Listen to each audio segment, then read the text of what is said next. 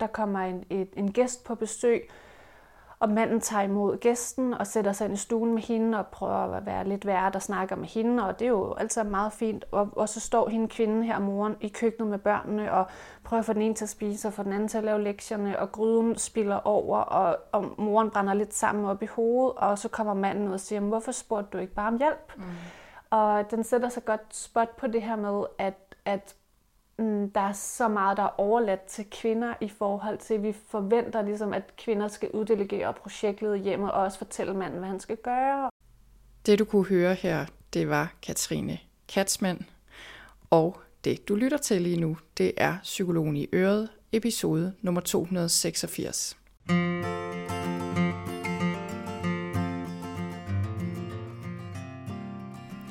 Velkommen til Psykologen i Øret, jeg er psykologen Birgitte Sølstein, og øret, det er dit.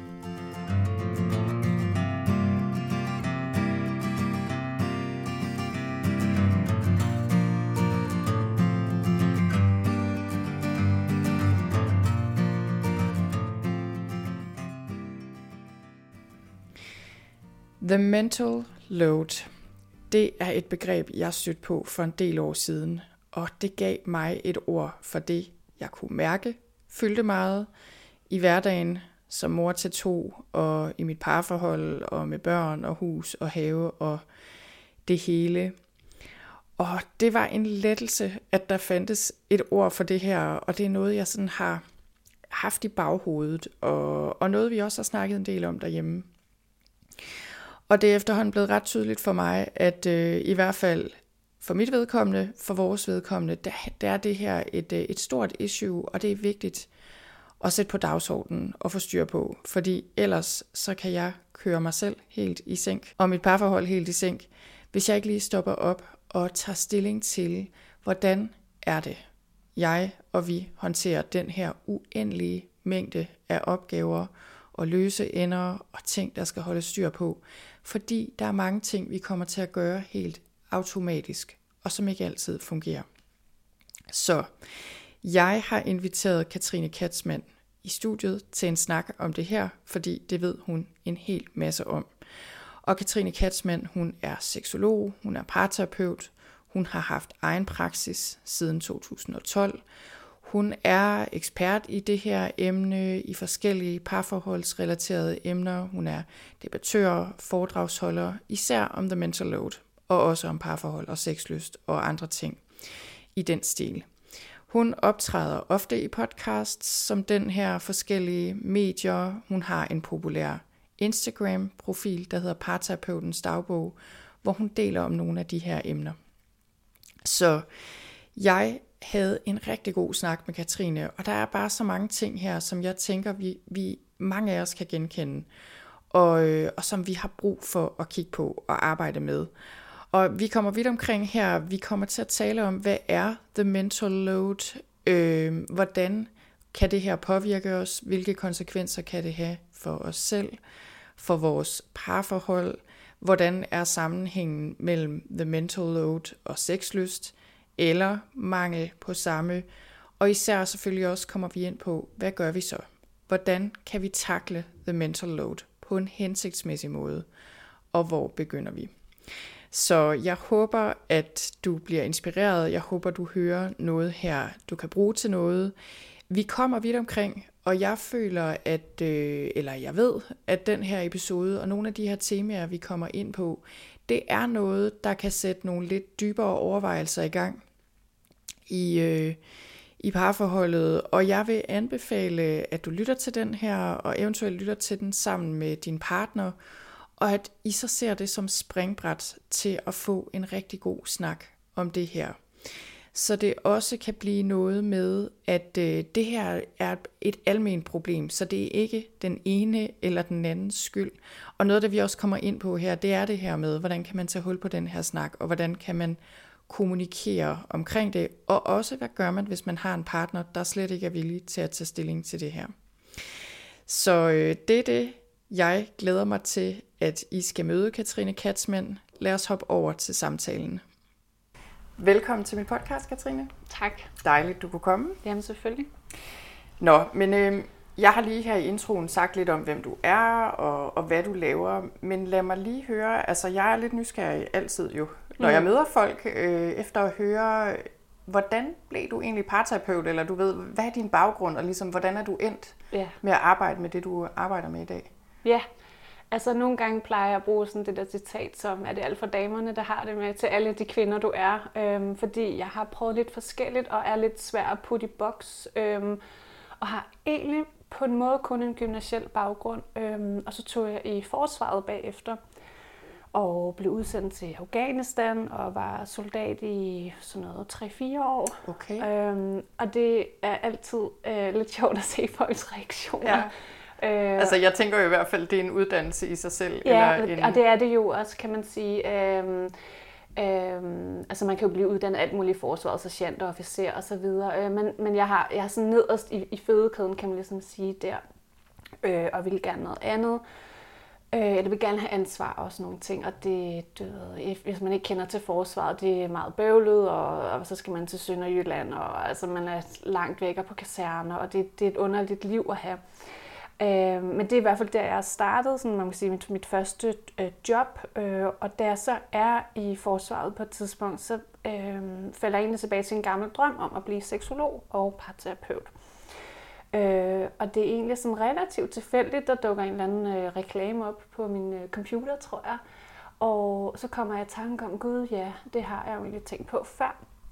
Og jeg har også haft sådan en gammel drøm om at blive psykologiprofessor, eller ja. sådan gå ind i den retning øh, og komme ud med det værste snit i gymnasiet, fordi jeg var virkelig skoletræt og udbrændt og sådan noget. Øhm, og så tænkte jeg, nå jamen, så kan jeg måske gå den vej, altså den private vej, vi selv har betalt for min uddannelse.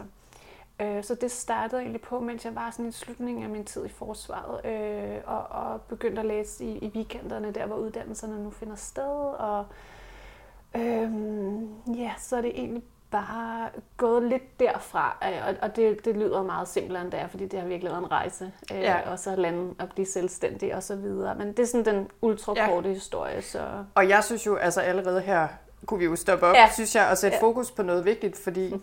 det der med, Øh, man kan tydeligvis godt blive en rigtig dygtig ekspert, selvom man ikke lige går den slagende vej. Ja. Og ved du hvad, jeg stod faktisk relativt ofte, synes jeg, på unge, der for eksempel gerne vil læse psykologi, og som bruger overvis på at prøve at komme ind, og det er helt umuligt, fordi der er der tårnhøj snit. Og jeg siger altid, der er så mange veje til Rom øh, i forhold til at mm. komme til at arbejde med nogle af de her ting. Ja. Ved du, hvad det er, der gjorde, altså også lige det her med parterapi, hvor kom mm. den interesse fra? Kan, altså ved du det? Hvordan den...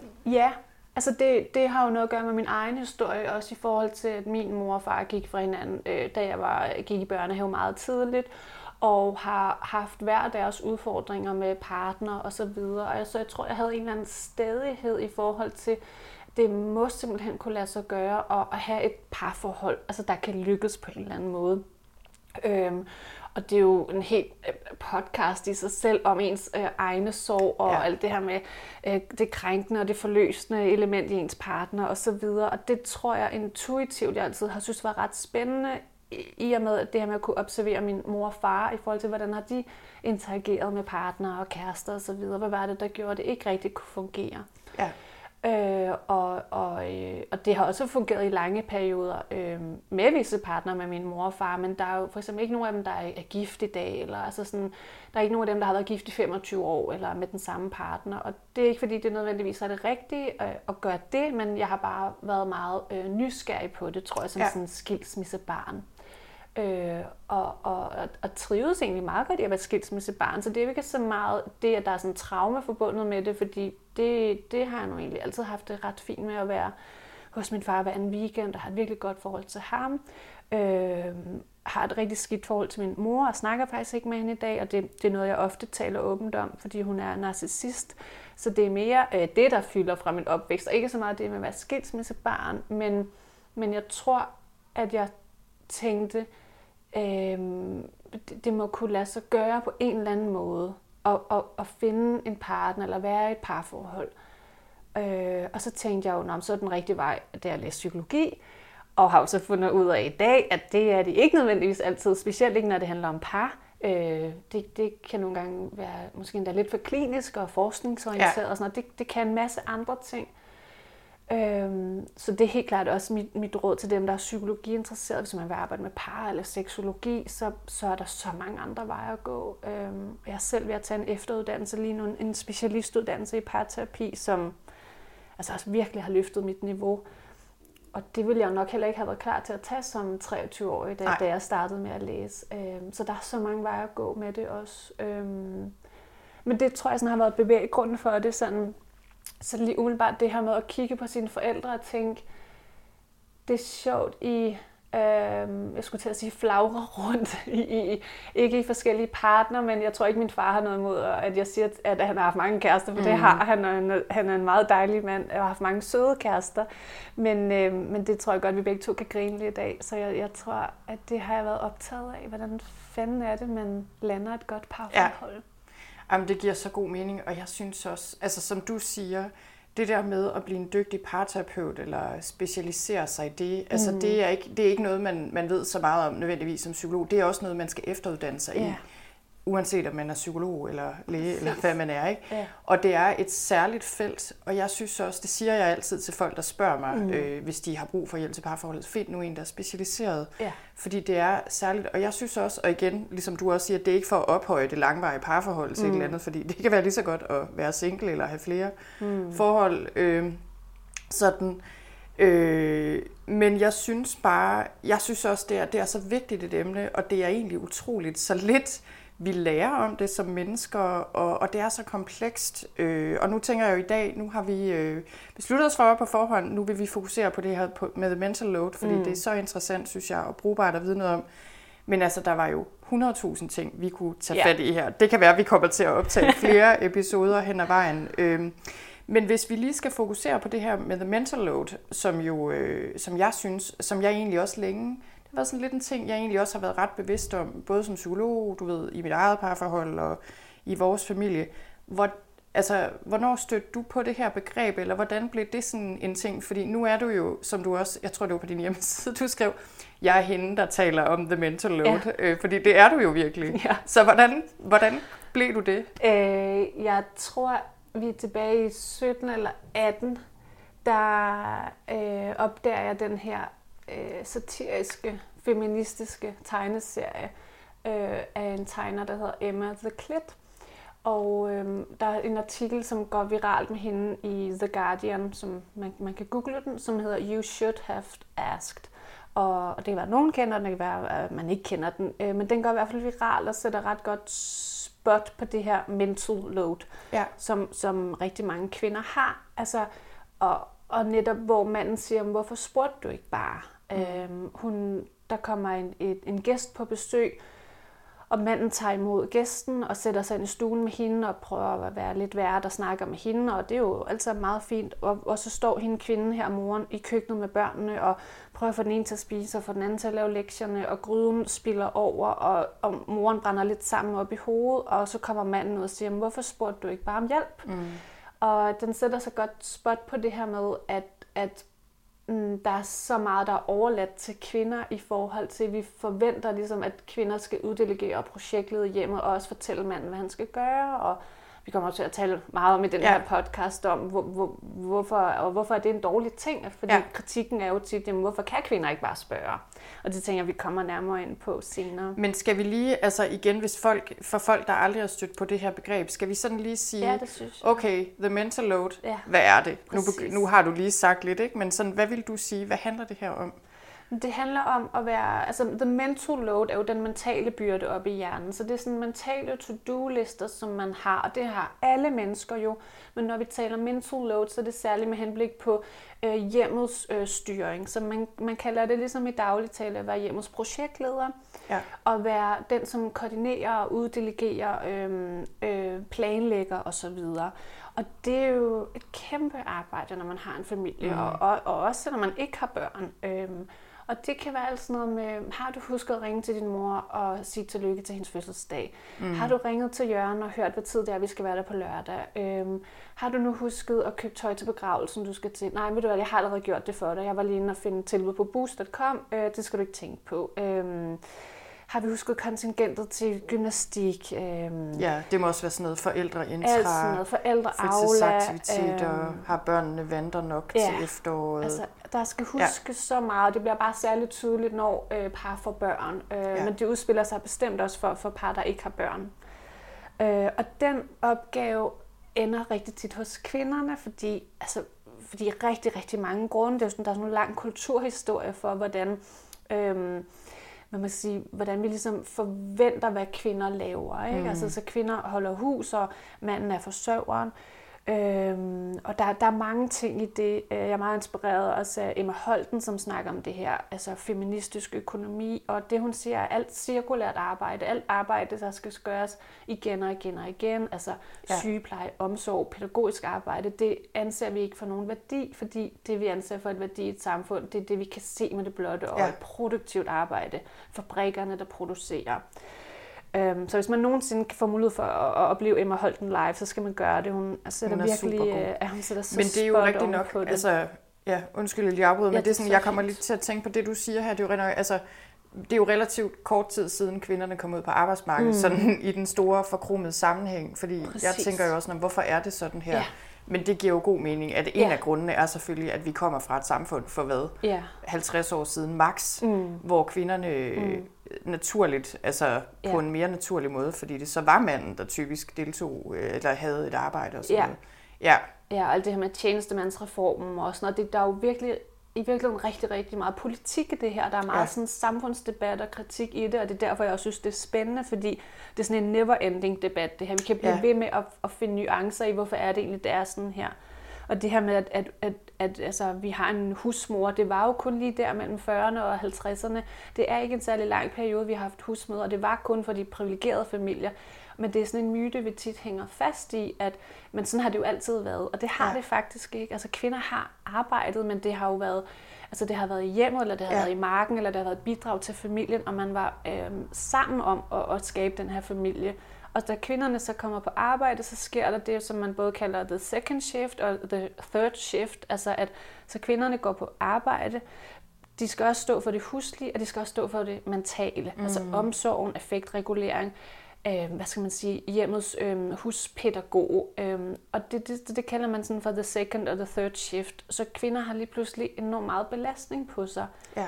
Fordi øh, vi, så kommer vi tilbage til det her med, at vi ikke anerkender det omsorgsarbejde, der bliver lavet, og fordi det også er usynligt arbejde. Det er også det, man kalder øh, the mental load, at det er kvinders usynlige arbejde. Det er usynligt arbejde. Ja. Så hun, kan ikke, hun anerkender det ikke selv, det er forventet, og manden anerkender det ikke. Øh, måske vil han gerne anerkende det, men kan ikke se det. Så der er mange nuancer i det her, hvorfor at det lander sådan.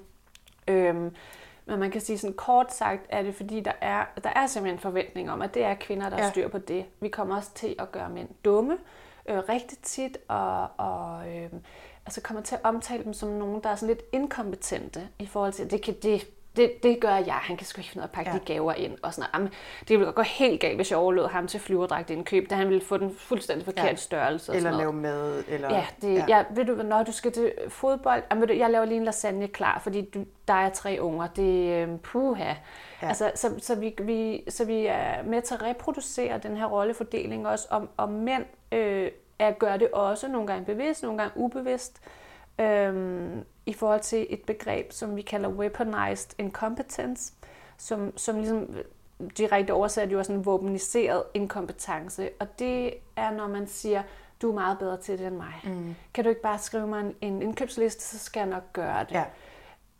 Forstået som, det, det kan jeg ikke finde ud af. Ja. Og, og selvfølgelig kan mænd finde ud af at finde ud af, hvor både tamponerne står og de økologiske agurker, og hvordan man vasker farvet. Og hvis ikke han kan det, så kan han i hvert fald google det, øh, eller øh, ringe til nogen, som ved det, ligesom øh, kvinder har gjort gennem ja. tiden.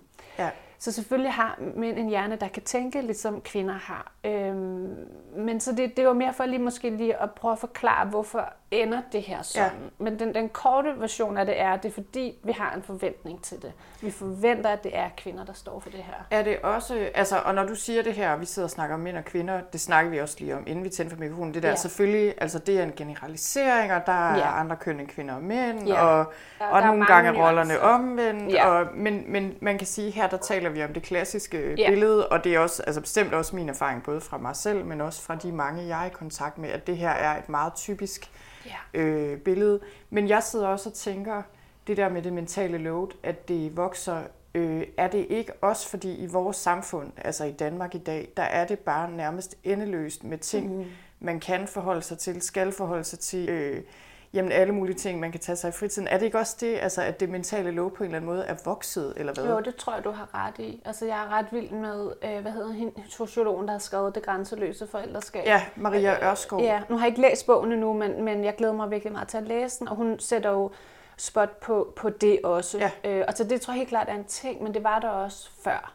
Øh, så det er bare blevet værre, tror jeg. Ja, hun kommer øh, faktisk på podcasten senere på ja, efteråret. Ja, men ja, det er jo meget, meget relevant. Øh, Øh, så det, det, det, jeg tror, det gør det værre i hvert fald. Ja. Øh, men det var der også før. Øh, og man siger sådan det her med, at altså kvinder i 30'erne er dem, der går mest ned med stress, fordi ja. de har et job, når de går på job, og så har de også et, et job, når de kommer hjem. Ja. Øhm, og, og det var der også før alt det her med, med man skal sige, presset på forældreskabet, det moderne forældreskab og så videre. Så, så det har sådan set altid været der, kan ja. man sige. Men jeg tror helt klart, det bliver værre. Ja. Og hvad, altså fordi man kan sige, grunden til, at jeg også synes, det var interessant for os at snakke om her, det er jo også, fordi jeg arbejder meget med stress, mm. og jeg kan jo simpelthen bare se, at det her mentale load, det er noget, der spiller ind for rigtig mange. Netop ja. også, som du siger, især øh, kvinder med børn, eller familier med børn, mindre børn. Mm. Også noget, jeg har oplevet også selv, det er det der med, hvis man har børn, der kræver noget særligt, eller det kunne også være andre pårørende, der kræver noget særligt, en eller anden familiesituation, hvor man bare, ja. så bliver det mentale load, desto større. Så du ved, så det er en kæmpe stressfaktor for mange. Mm. Øh, og jeg oplever tit, at for eksempel når folk bliver sygemeldt med stress, altså det kan godt være, at jobbet måske sådan har været dråben, der fik bæret til at flyde over, men det, når man kigger på det samlede hele, så er det mentale load en kæmpe del mm. af belastningen. Ja. Så kan du prøve at sige lidt om, hvad du ser i forhold til, hvad har det af konsekvenser, det her? Ja. Altså, en af tingene er det er også, at mange kvinder, ikke alle, men mange har en oplevelse af, at det bliver ikke anerkendt, når de så giver udtryk for frustrationen om mm. det. Nu er der efterhånden mange, der godt ved, hvad det er. Det var der ikke, da jeg begyndte at tale om det.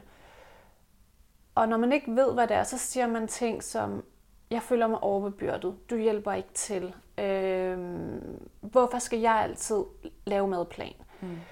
Og så svarer han, øh, men jeg gør det også. Jeg slår der græs. Jeg, ja. jeg skifter det olie som på mig min mand nu. Ja, og det er altid det samme, der bliver sagt. Men jeg klipper jo hæk. Men jeg, jeg ordner jo alt det andet. Det kan også være, at han siger, men det er jo mig, der tjener pengene. Ja. Den, er, den er lidt slemmere. Øhm, det er, når man ikke ved, hvad det er. Og det i sig selv er jo også en minimering af hendes følelser. Mm. Så hun kan stå der og tænke, jeg, jeg kan mærke, at jeg føler mig udbrændt, og jeg føler, at jeg laver en masse. Jeg ved ikke, hvad det er, for det er usynligt. Jeg kan ikke sætte ord på det. Jeg kan bare mærke, at jeg er belastet. Og så bliver det øh, sådan et, en kamp om millimeterdemokratiet. Ikke? Ja. Hvem gør mest? Og man kan sige måske, at det er også en minimering af problemet i forhold til ham. Fordi ja. det er i hvert fald det, vi oplever derhjemme. At mm. Fordi altså det er jo, min mand gør det bedste og hænger præcis lige så ja. meget i som jeg. Vi gør det bare på to forskellige måder, ja. og vi kan begge to ende med at blive vildt frustreret ja. over hinanden. Ja. Så jeg tænker, det er jo egentlig for begge parter ja et problem, ja. når man ikke forstår det her. Ja. Der, der er en kæmpe win i det her for, for mænd også at forstå. Øh, jeg er stadig på et udforskningsarbejde i, hvordan vi formidler om det her, så mændene også kommer med og ser en fordel i det. Fordi rigtig mange tolker det som en kamp mod mænd, men mm. alle vinder på, at vi snakker mere om mental load. Altså, hvis vi snakker direkte ind i parforholdet, giver det bedre sex, det giver bedre dynamikker, eller mere sex mere samhørighed, tosomhed, mere teamfølelse. Øhm, det giver mere sådan empowerment til mænd, som også kan få lov at være primær øh, forældre, primær øh, bidragsyder i familien, og ja. ikke skal være ham, der spørger om lov og modtager ordre. Øhm, mænd lever længere. Altså mænd, der har et bedre forhold til deres børn, lever længere. Hvordan får man et bedre forhold? Det gør man blandt andet ved at tage mere barsel, ved mm. at være mm. mere bidragende derhjemme, ved at have mere, også at være tovholder derhjemme. Så det, det, det, altså det er hele cirklen rundt, hvis det giver mening, ja. øhm, at, at, altså at mænd også vinder på det her. Ja. Ikke? Og nu siger du lige, ja, fordi jeg tænker, det er jo åbenlyst selvfølgelig også, at det her kan blive en belastning, og man, man kan blive stresset ja. sådan i det hele taget. Men nu siger du det her med parforholdet, og det ja. også påvirker for eksempel sexlysten og sexlivet. Vil du prøve at sige lidt mere om det? Fordi det kan være, at folk sidder ja. og tænker, okay, hvordan, måske har de erfaret, øh, det har ja. jeg også, ikke? hvordan det her, det, det påvirker jo ens intimitet ja. og nærvær og energi og alt muligt. Ja. Men hvordan, altså hvad er sammenhængen lige med, ja. hvem der lægger vasketøj sammen, eller får det planlagt, ja. og man har lyst til sex? Øhm, det vil jeg rigtig gerne. Øh, og jeg tænker også på, om jeg lige skulle få øh, afsluttet den, jeg var i gang med før, med det her med, at, at til dem, der altså ikke kender til det mental load, og så ja. til dem, der kender det i forhold til, bare lige måske få lavet en sløjfe for det, på det, fordi du, du spurgte om, hvordan det, øh, hvordan det kom til udtryk, eller hvordan det blev et problem derhjemme. Øhm, så man kan sige, dem, som efterhånden nu godt ved, hvad det er, øhm, kan så sige til deres partner, hey, jeg har hørt, at det her mental load, det er en ting, jeg oplever faktisk, det sker hos os, Øh, og hvis han så, hvis, altså nu tager vi også udgangspunkt i, i et heteroseksuelt forhold, og det er manden, som ikke er projektlederen, og han så også der øh, minimerer det eller ikke vil anerkende det. Altså det, det er ofte det, der bliver problemet, ja. at det bliver ikke anerkendt som en ting. Øh, og så siger han så det her med at slå græs og skifte olie på bilen. Og det kan vi lige kort vende også i forhold til, at det er rigtigt. Det gør mænd ofte. De står også ofte for økonomien. Men de mænd, øh, eller de opgaver, mænd står for, er det, vi kalder fleksible opgaver ofte. Og det betyder, at de skal udføres en gang imellem, og de meget sjældent har øh, en stram bagkant. Mm. Og de kan, altså klippe hæk skal udføres måske sådan noget fire gange om året, mm. og det er ikke så vigtigt, om det lige er søndag eller torsdag. Men man kan sige, at de opgaver, kvinder står for, og det, det er, det er Rockwool-fonden, der har undersøgt det her, øh, i forhold til, hvordan vi bruger vores tid, Kvinder står for det, vi kalder rutineprægede opgaver, som er det, der skal udføres dagligt. Mm. Og det det er sådan noget lektielæsning, madplan, gør rent, daglig oprydning. Også huske på, hvad er det, vi skal, osv. Ja. Og jeg har sådan et godt eksempel øh, på min Instagram-profil, hvor jeg bruger det her med at tømme opvasker. Og hvis man tømmer den cirka to gange om året, altså man er en familie på fire eller et eller andet, det går hurtigt. Det, det er 700 gange på et år cirka. Hvor ja, det altså her med to gange om dagen, ja. så bliver det til 700 gange ja, om året. Og jeg, ja, og jeg ved godt, så er det nok ikke kvinder, der gør det alle 700 gange, men det er bare lige mere for at sætte det i, i, i relief eller perspektiv i forhold til alle de andre ting, hun også gør, hvor det her med at klippe hæk og skifte dæk, det er så få gange om ja. året.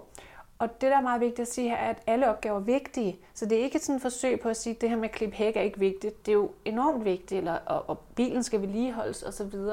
Alle opgaver er vigtige, men vi, historisk set har vi ikke anerkendt de opgaver, som kvinden mm. laver, apropos Emma Holten, fordi det er omsorgsarbejde, og det er noget, der kører igen. Ikke?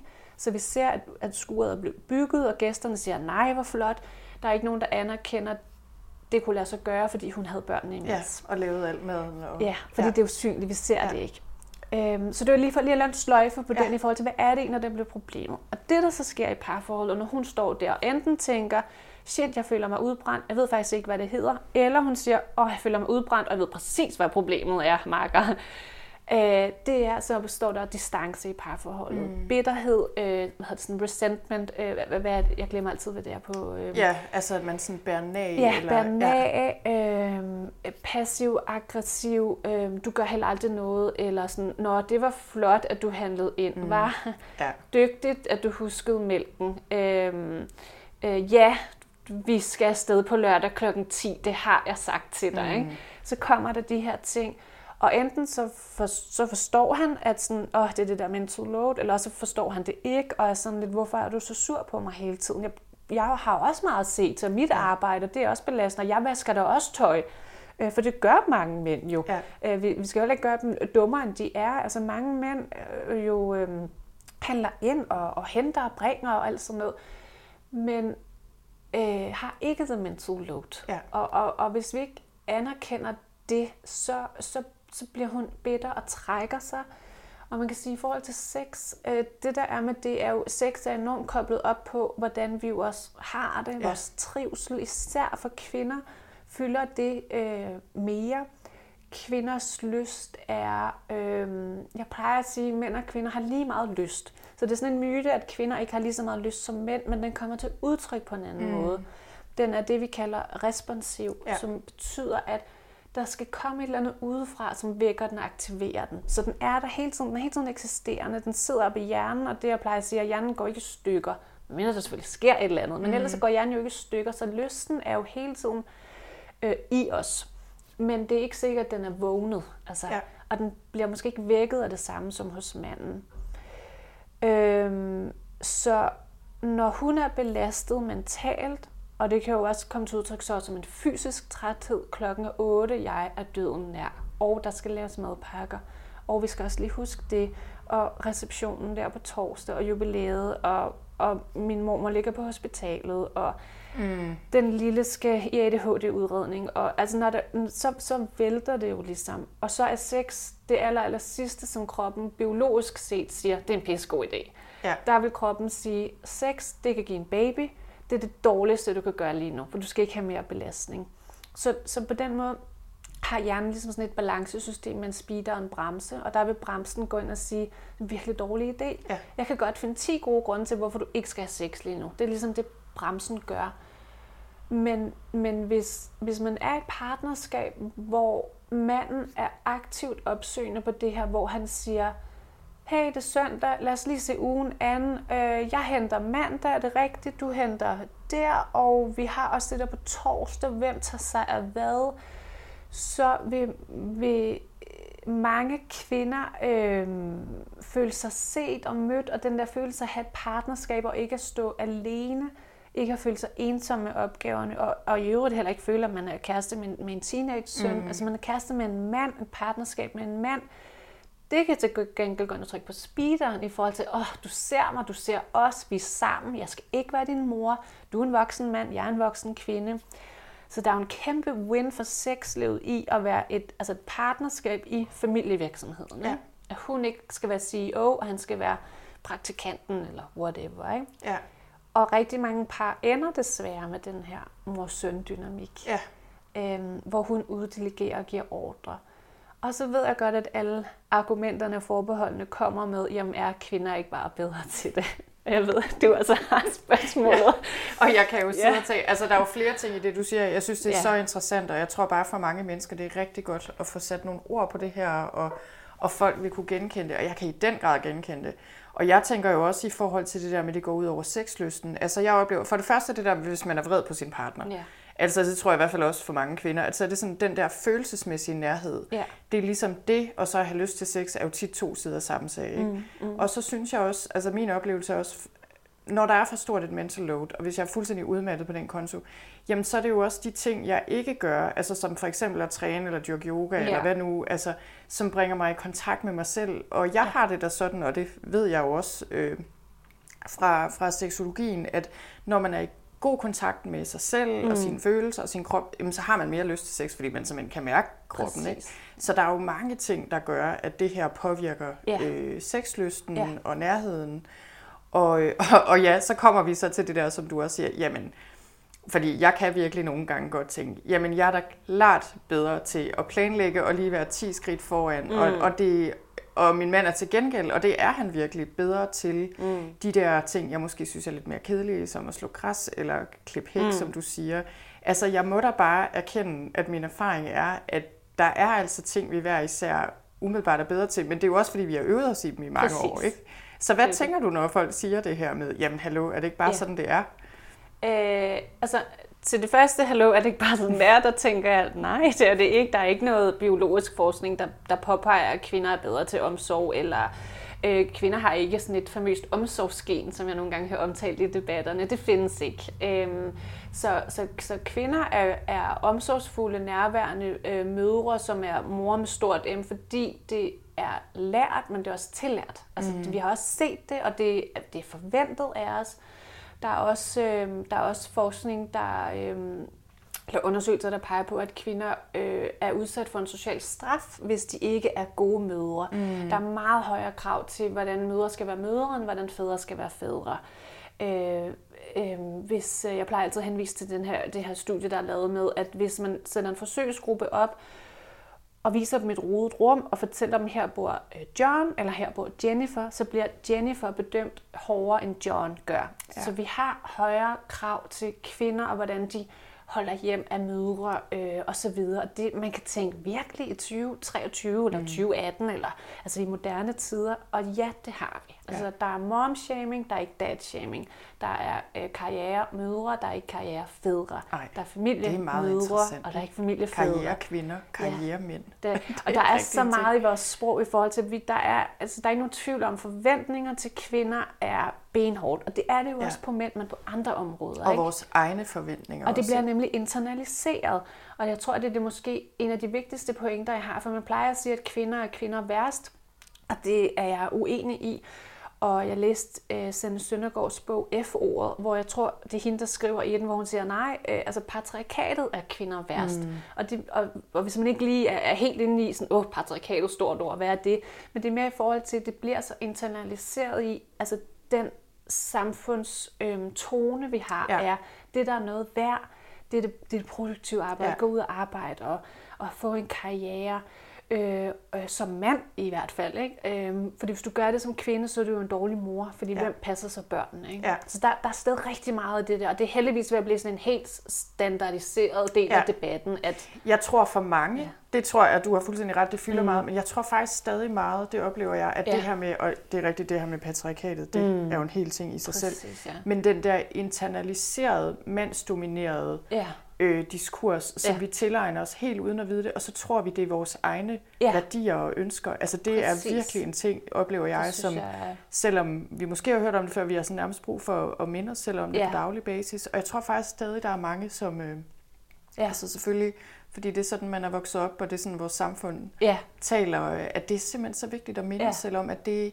selvom jeg også kan sidde og sige, jamen er det ikke bare sådan, det er, mm. eller er det ikke bare så det er simpelthen sådan en indgroet ting, ja. øh, jeg har fået overleveret på en måde. Ikke? Det er jo det. Og, og også for mænd, og det er det her med, at mænd taber også på de kvinder, vi har, de forventninger, vi har til kvinder, og de forventninger, vi har til mænd. Øhm, mænd er jo, får jo, hvad skal man sige, jo, mænd får ros for at tage barsel, fordi øh, det er exceptionelt, ikke? Ja. Øh, men der bliver samtidig også set skævt til dem, hvis de skal have for meget barsel, fordi gør din kone ikke det. Ja øh, fordi det er ikke maskulint at være omsorgsfuld. Så, så du må heller ikke være, altså det værste du kan være som mand er at være homoseksuel, fordi det er forbundet med noget feminint. Mm. Så det er meget svært for mænd også at få lov at være mænd på de måder, de nu gerne vil være mænd. Ja. Øhm, så det, det koster på alle, alle køn og ikke køn, og hvad vi ja. skal øh, kalde det. Altså, at, altså, at vi har de her forventninger. Så det er ikke kun et tab for kvinder, det er det også for mænd. Og man plejer at sige det her med, at mænd er på bunden, og mænd er på toppen af samfundet, og kvinder er i midten. Mm. Og det øh, koster jo noget øh, ja. for alle. Jeg kommer, det er meget interessant det her med mænd på, i bunden og på toppen, og så kvinder i midten, fordi omvendt, så synes jeg jo, der er en tendens, der peger på, at altså det der med kvinder er det stærke køn, og mm. vi lever længere, og vi ja. også vi klarer os bedre igennem skilsmisser. Ja. Og jeg sidder også og tænker, der er også noget her, som også giver en ulighed til mændene, som faktisk ja. gør dem dårligere i stand til at klare sig selv, øh, fordi de bliver ikke er måske sådan en ligeværdig ja. del af familiedynamikken. Altså, hvad tænker du om det? Men jeg tænker, det er fuldstændig rigtigt, og det, der desværre sker i debatten nogle gange, er, at kvinderne bliver de onde. Det er også kvindernes skyld, at mændene bliver forladt. Det er kvindernes skyld, at øh, kvinderne får forældremyndigheden, og det er meget synd for mændene. Det er meget mm. det, debatten går på. Og det er synd for mændene, men det er synd for mændene, fordi mænd har ikke lov til at være husfædre, familiefædre, øh, gå ned med stress. Jeg så lige en overskrift i går med, at jeg, øh, han er svag med, med Jakob Ellemann, mm. hvor jeg mm. tænkte, gud, øh, så kan man have mange ja. politiske meninger, men det var da... Øh, det siger meget om det syn, vi har på mænd, og hvad vi forventer på dem. Men det er ikke kvinders skyld, at, at vi har et syn på mænd om, at de skal være effektive, producere og være altid evigt stærke øh, og må ikke være øh, sårbare. Øh, det er jo øh, et samfundsmæssigt problem, og, og også kommer også det her, vi kalder sådan giftig maskulinitet. Altså mm. mænd har ikke lov til at være hele mennesker, de skal være mænd. Øh, en rigtig mand, ikke? Og, og øh, hvad er det, man siger? Øh, øh, man, man der op og Ja. Øh, alt det her. Ikke? Der er ja. mange, mange begreber, store drengegrader ikke og sådan noget. Øh, så det koster på alle fronter, og derfor ser vi jo netop, at flere mænd begår selvmord, klarer sig dårligere socialt, ja. øh, rækker ikke ud, når de er i krise. Øh, og der har mænd jo et opgør med den maskulinitetskultur, der er. Og den kommer jo også til udtryk i det, i det helt private parforhold. Ikke? Det, det er også både sexlivet, hvem lægger op til sex. Det har vi også en forventning om, at mænd gør. Mm. Nogle gange har mænd ikke lyst til at lægge op til sex. Nogle gange har mænd lyst til at være den lille og lægge ske og være den, der bliver begæret. Nogle gange har mænd lyst til at være mega meget øh, såkaldt mænd og være mm. den, der tager initiativet. Men mænd skal kunne have lov til at være det hele, og det har de jo bestemt ikke, som det er lige nu. Men det er ikke kvindernes skyld, og det tror jeg er en vigtig pointe. Det er ikke kvinders skyld, at flere kvinder bliver solomødre. Det er heller kvinders skyld, at, hvad skal man sige, at de går og bliver skilt, fordi de er trætte af at føle sig ensomme og efterladt med opgaverne. Det er jo et, det er jo et fælles ansvar ja. øh, for at ændre det. Så desværre øh, vokser øh, kvindehadet i verden, og det gør det jo nok også, fordi flere kvinder siger fra og siger, ja. jeg vil ikke være i 20 år langt ægteskab med dig mere, så må du ikke bidrage til det her, hvor jeg skal kæmpe for at få dig til at hjælpe til i gåseøjne. Ikke? Ja. Hvor jeg skal føle mig som en mor for dig. Eller øh, også hvor vi ikke har intimitet mere, fordi øh, du ikke ser mig, eller whatever. Ikke? Ja. Så kvinder går i langt højere grad øh, og søger om skilsmisse, og får også øh, ofte børnene, fordi de har været den primære omsorgsperson. Ja, ja. Så... Og det, så det er jo virkelig en situation, hvor man kan sige, at begge parter taber. Ja. Men du ved, så måske skulle vi gå lidt videre til det her med ja. what to do, ja. øh, så vi ikke ender med at blive frustreret over det ja. Øh, ja. og fordele det her. Fordi Præcis. Og det, og det var faktisk, det, jeg kom lige til at tænke på noget, du sagde før, for du sagde, du sagde det her med, jamen hvad nu, hvis det er sådan, eller hvad siger du til, hvis, hvis man siger, at er kvinder ikke bare bedre mm. til det? Og det jeg vil sige var, at ja, det er jo, det er jo lært og tillært. Og så øh, er vi jo, vi lever i et samfund i Danmark, hvor øhm, hvad skal man sige, der er et pres på, at begge skal arbejde fuld tid. Mm. Og så børnene i institution, og dem, de kommer tidligere i institution end i mange andre lande. Så der, vi opfordrer ikke til, at småbørnsfamilier kan få lov at, at danne sig og skabe et fundament, der er bæredygtigt. Så det, der tit sker, og også når der ikke er, er ligeløn, er jo det så kvinden, der ender med at ja. gå på deltid eller gå hjemme. Og det synes jeg jo er et samfundsmæssigt problem, fordi det er jo ikke sådan et ægte frit valg. Men når det så er sagt, så er der jo masser af familier og masser af kvinder, som siger, øh, det gør mig ikke noget. Jeg ja. elsker det. Jeg vil gerne gå på deltid. Jeg elsker at være hjemme. Jeg finder en stor identitet i at være hjemmegående. Og det skal man bare gøre. Der er jo ikke noget i den her debat, som, som bestemmer, hvad folk skal gøre. Øhm, men det skal være ud fra et oplyst grundlag.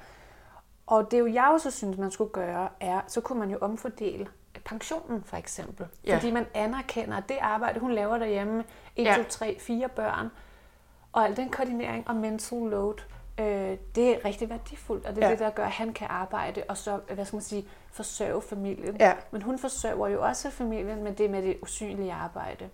Så det er det, en virkelig god pointe. Altså, jeg ja. sidder lige og tænker, ved du hvad, jeg er stadig i gang med at indhente min pension. Ja selvom jeg egentlig har arbejdet en del, men på grund af de der par barsler og noget deltidsarbejde, og det var mig, der blev det, hjemme, det. da en af os så skulle det. Ja, det, det ja. hedder noget, det hedder child penalty, og det kan man også google. Og det kommer med i vores øh, kommende bog, som vi også lige sad og snakkede om, som jeg er ved at ja, skrive med Laura Som ikke er kommet endnu, men ikke som du regner med kommer til foråret 2024. Yes.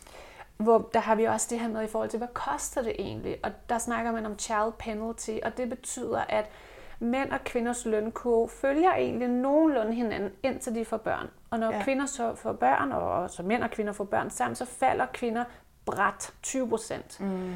Og det er et tab, de aldrig nogensinde indhenter igen. Og hvis man får 3, 2, 3, 4 børn, så er det yderligere 10 procent per ja, barn, som de aldrig indhenter igen.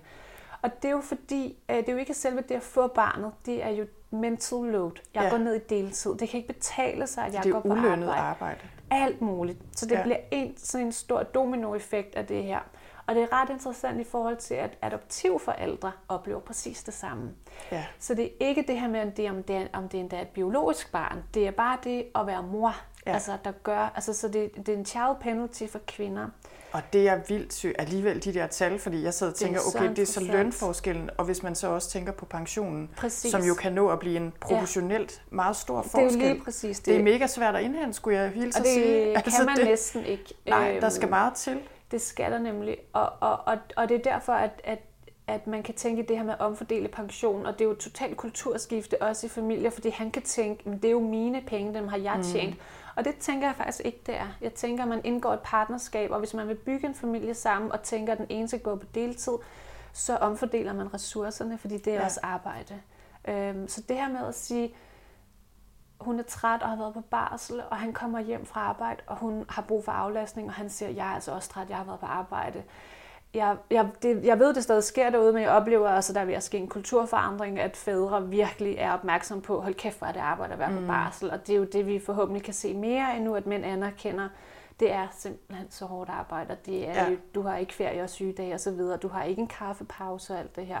Så det er noget af det, man kan gøre. Man kan omfordele pensionen internt, men allerhelst så jeg jo, at man fra politisk plan anerkendte, hvor hårdt arbejde det er at starte en familie. Øhm, så øh, jeg kunne tænke mig sådan noget med, at man havde et års fælles barsel. Mm. Fuld løn, mor og far. Og jeg ved godt, at nogen tænker, hold det op, det lyder dyrt. Ja, men det er også dyrt at blive skilt. Ja. Øh, og det koster rigtig meget for arbejdspladserne, mor og far bliver skilt. Og, ja. bliver og børn, sygemeldt. der ikke trives. Og, og vi får mindre diversitet på arbejdspladserne, for kvinderne når ikke til de lederstillinger, de gerne vil have, fordi de er gået på deltid for længst. De kan ja. ikke øh, rumme det og vi giver ikke plads til de kvinder, der gerne vil på toppen, og vi giver ikke plads til de kvinder, der gerne vil øh, være hjemmegående. Ja. Vi giver heller ikke plads til de fædre, der vil være hjemmegående osv. Øhm, så der er mange ting i det. Så det var noget af det, man kunne gøre. Og ellers internt i familien, så kan man, øh, der, der er mange ting, man kan gøre. Øh, og der, der er ikke én vej til Rom i forhold til det her, fordi ligesom man på en arbejdsplads har mange forskellige måder at projektlede en virksomhed på, det er jo, folk tager jo lange uddannelser i det og synes meget om det, og så fungerer det ikke i virkeligheden, det fungerer på teoretisk plan. Sådan er det også i en familievirksomhed. Ja. Men noget af det, man kan gøre, er at øhm, omfordele opgaver på den måde, at så i stedet for, at hun husker det, og han skal udføre det, som det rigtig tit sker, mm. hey, vi skal snart have flyverdragter, øh, sørger du ikke lige for at hente pakken ned på posthuset? Så gør man det, at man tager ansvar for hele opgaven. Og det betyder, at man tager udgangspunkt på den måde, der hedder øh, stillingtagen, planlægning og udførelse. Så STU. Så ja. den, som har opgaven, tager stilling til den. Mangler vi flyverdragter? Øh, skal de være det? Foret? Hvad størrelse er børnene nu i? De gamle flyverdragter, vi har, skal de sælges, genbruges? Kan de du et år mm. mere? Og hvornår? Og så er der planlægning af opgaven. Hvornår skal jeg købe dem? Øh, skal jeg gøre det online, fysisk? Skal jeg ringe til øh, vores venner og høre, om de har nogle aflagte, mm. lillebror, whatever. Og så selve udførelsen af det, ud og hente flyverdragten, købe den. Øh, hvis man gør det, så er der øh, mindre sandsynlighed for, at en opgave falder mellem to stole. Ja. Og, øh, og det du siger, det er, at man skal have det fordelt man skal have fordelt mere opgaverne. Ja. Eller ligesom, altså, og ligesom anerkende, og det synes jeg, altså, det er jo virkelig rigtigt det der med, ja. okay, det her med flyverdragten, det er ikke bare én ting, det er Nej. faktisk et lille projekt i sig selv. Det er et kæmpe projekt. Hvor der er, ligesom du siger, ja. hvad sagde du? Til ret, nej, hvad sagde Stillingtagen. du? Stillingtagen. Planlægning. Planlægning, udførelse. Ja, ja. STU. Ja. Øh, på engelsk kalder man det øh, CPE, Conception, Planning, Execution. Ja. ja. Og det er desværre ikke mig, der har fundet på det. Øh, jeg vil ønske det. Er meget genialt. Det er fra en bog, der hedder øh, Fair Play Method, øh, som man også kan finde på Instagram. Og der er også udviklet et spil til den her metode, som består af 100 kort, tror jeg, hvor der jo så er skrevet opgaver på. Det kunne være childcare, øh, gaver, øh, Øh, det, det er et amerikansk spil, så er der også noget med takkekort og sådan noget. Ja. Det har vi ikke så meget ja. i Danmark. Ja. Men så gør man simpelthen det, at man uddelegerer kortene. Det kan være en masse kort, der ikke er relevante for en. Og så finder man ud af, øh, på, på nogle, altså så holder man nogle jævne møder en gang imellem. Okay, så nu har vi alle de her kort i vores familie. Nu skal vi omfordele dem. Og det behøver ikke være 50-50, fordi som du også sagde før, det kan være, at man trives rigtig godt i, at der er en 70-30 fordeling. Ja, eller noget, man bedre kan lide måske. Præcis, noget man er øh, bedre til. Ja. Og vi bliver jo nødt til at anerkende, at, at, at mange mænd er bedre til at hænge hylder op, fordi de, mm. de har lært det. Ja.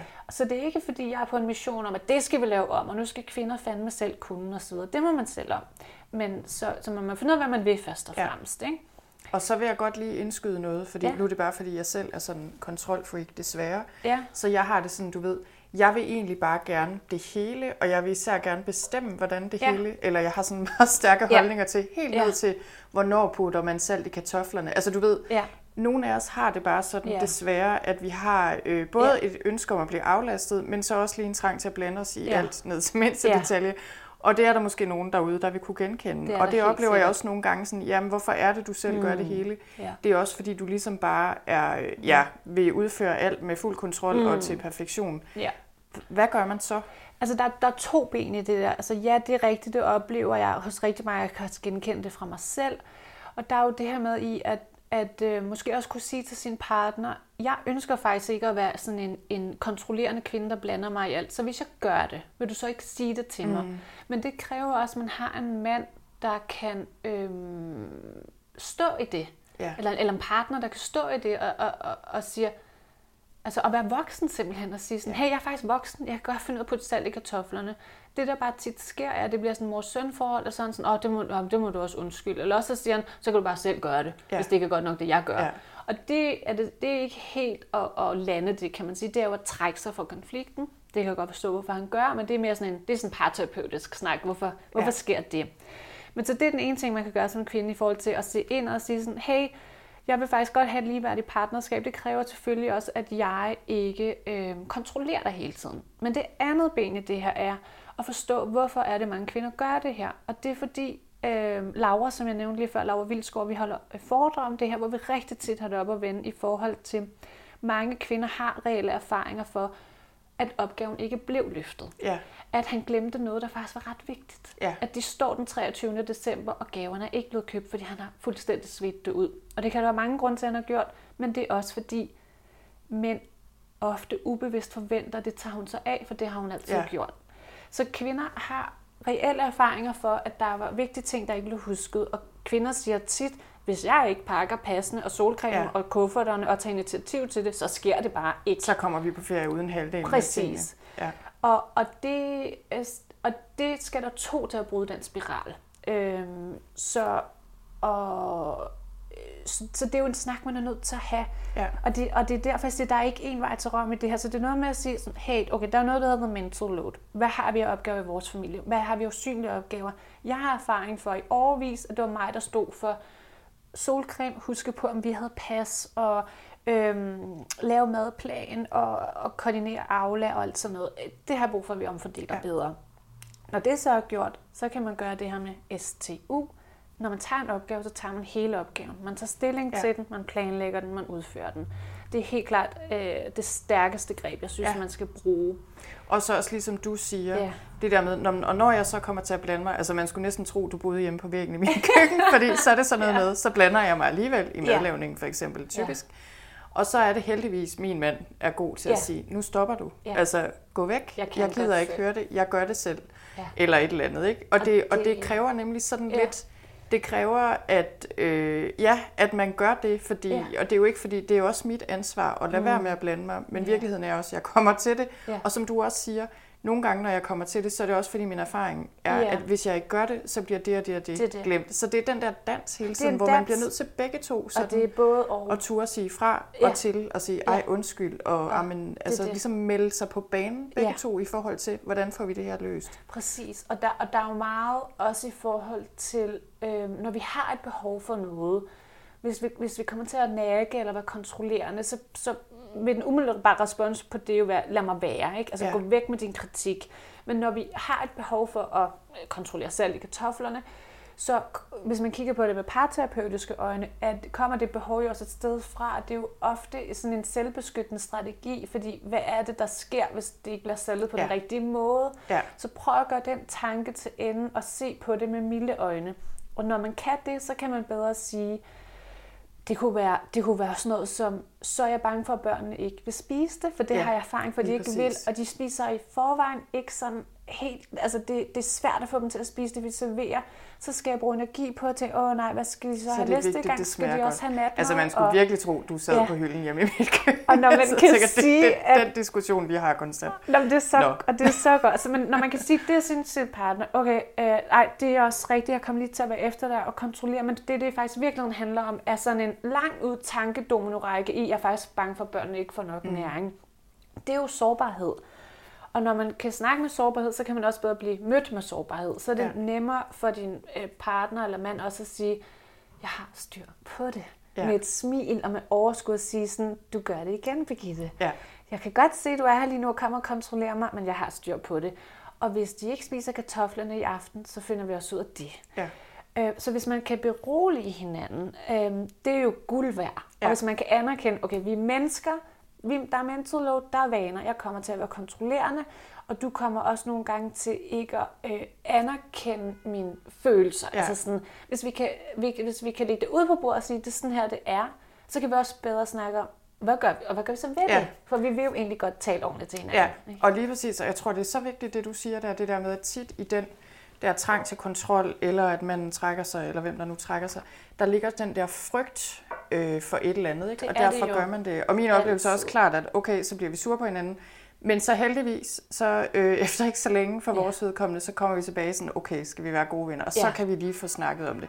Altså det er ikke altid lige Ej. en action midt i aftensmaden, Nej. man når at få snakket ordentligt om det. Og jeg tænkte også på, øh, om du ville sige lidt om det der med, hvordan man så får snakket om det her. Fordi jeg sidder og tænker, hvis vi skulle give folk øh, gode råd til, hvordan kommer jeg overhovedet i gang med den her mm. snak, mm. Øh, så, så jeg tænker faktisk, der er to ting i det.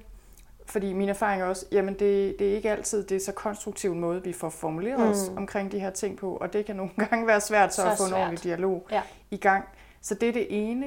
Men det andet er faktisk også noget, jeg tit kæmper med. Det er den der, jeg gider ikke være den, der tager initiativ overhovedet til jeg den her forstår. snak, fordi ja. nu er jeg allerede i, så er det også et projekt, Præcis. og så kan det være lige meget, så er jeg lige glad, fordi ja. det er ham, der skal. Altså, nu ved jeg godt, det lyder sådan lidt... Men det jamen, det er så øhm, martyragtigt, ikke? Men nej. der jo, men nogle gange sige... strander jeg der, fordi ja. jeg sådan, nej, jeg gider ikke engang at være den, der tager ansvar nej. for, at vi tager ansvar for det Nej, jeg forstår, jeg forstår fuldt Så kan du, kan du måske starte med den, ja. og så kan vi tage det der det, med, det. Øh, hvordan formulerer man sig, eller hvad kan man egentlig ja. sige?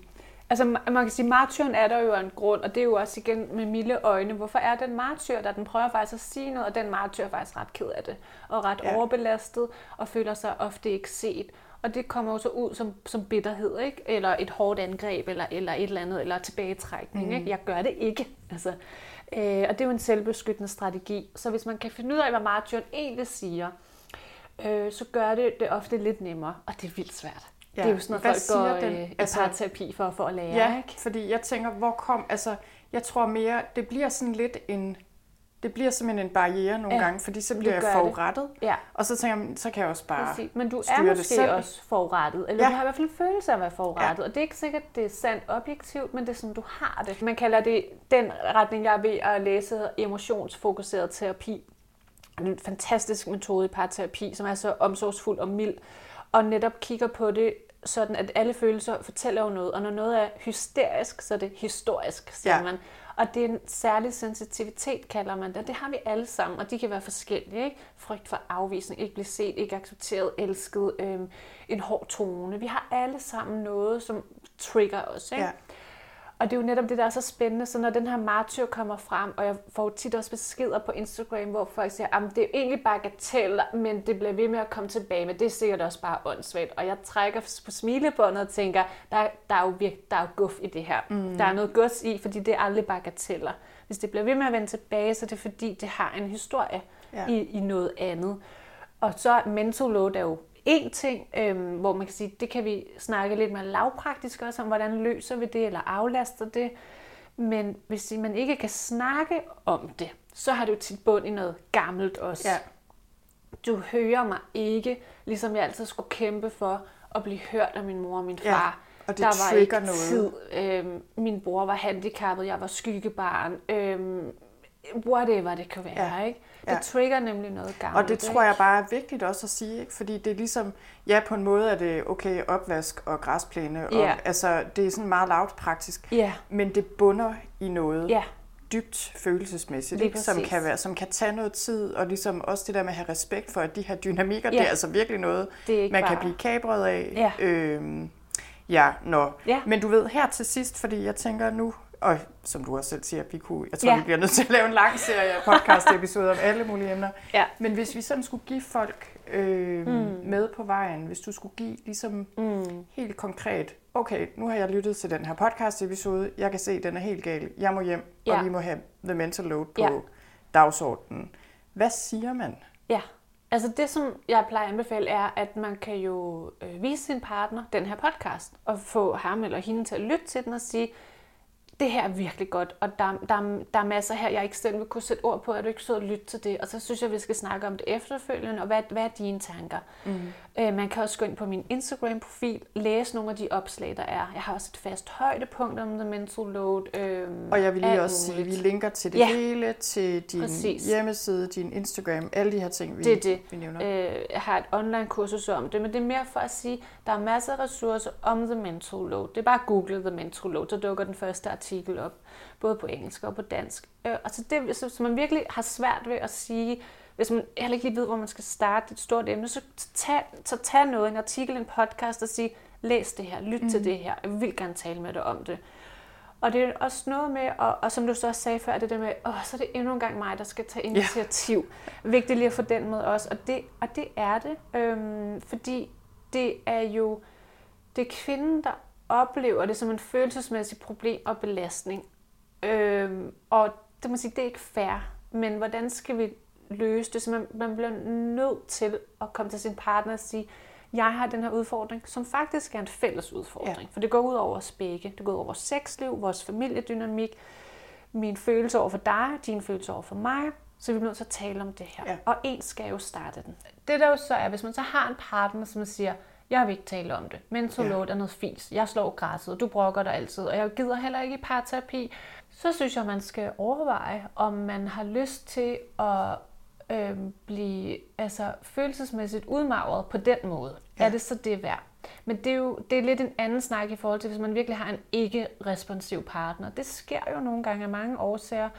Øhm, så det er ikke fordi, jeg siger, at man skal kæmpe med næb og klør og blive ved og ved og ved med at tage initiativet til parterapi og snakke, hvis du har en partner, der bare ikke vil. Nej. Hvis din partner bare ikke vil, så er I heller ikke et team. Nej. Og så skal du finde ud af, om, om, om det team skal eksistere. Ikke? Ja, okay. Og jeg får også lyst til at sige her til allersidst, øh, jeg, jeg linker til nogle af dine online-kurser, og i det hele taget tror jeg, at den her episode, kunne jeg forestille mig for mange derude, det sådan har vækket mange ja. øh, tanker måske, og ting, man tænker, hold da op, og, og så derfor vil jeg virkelig også anbefale folk at gå ind, ind på din hjemmeside eller din Instagram, fordi ja. der er meget mere information om de her mange forskellige underemner. Ja. Så det her kan forhåbentlig være en start og en begyndelse til at blive mm. bevidst om nogle af de her ting. Og så er der hjælp at hente. Ja. Du har et online kursus eller et online workshop i, i det her med mental ja. load, også med parforhold og sexlyst og mange af alle de her ting. Ja. Også meget mere i dybden med, hvis man har en partner, der ikke lige umiddelbart er så samarbejdsvillig. Ja. Så, der, øh, så vi kan ikke nå at få det hele med Ej, her, men, men jeg synes, ikke. det var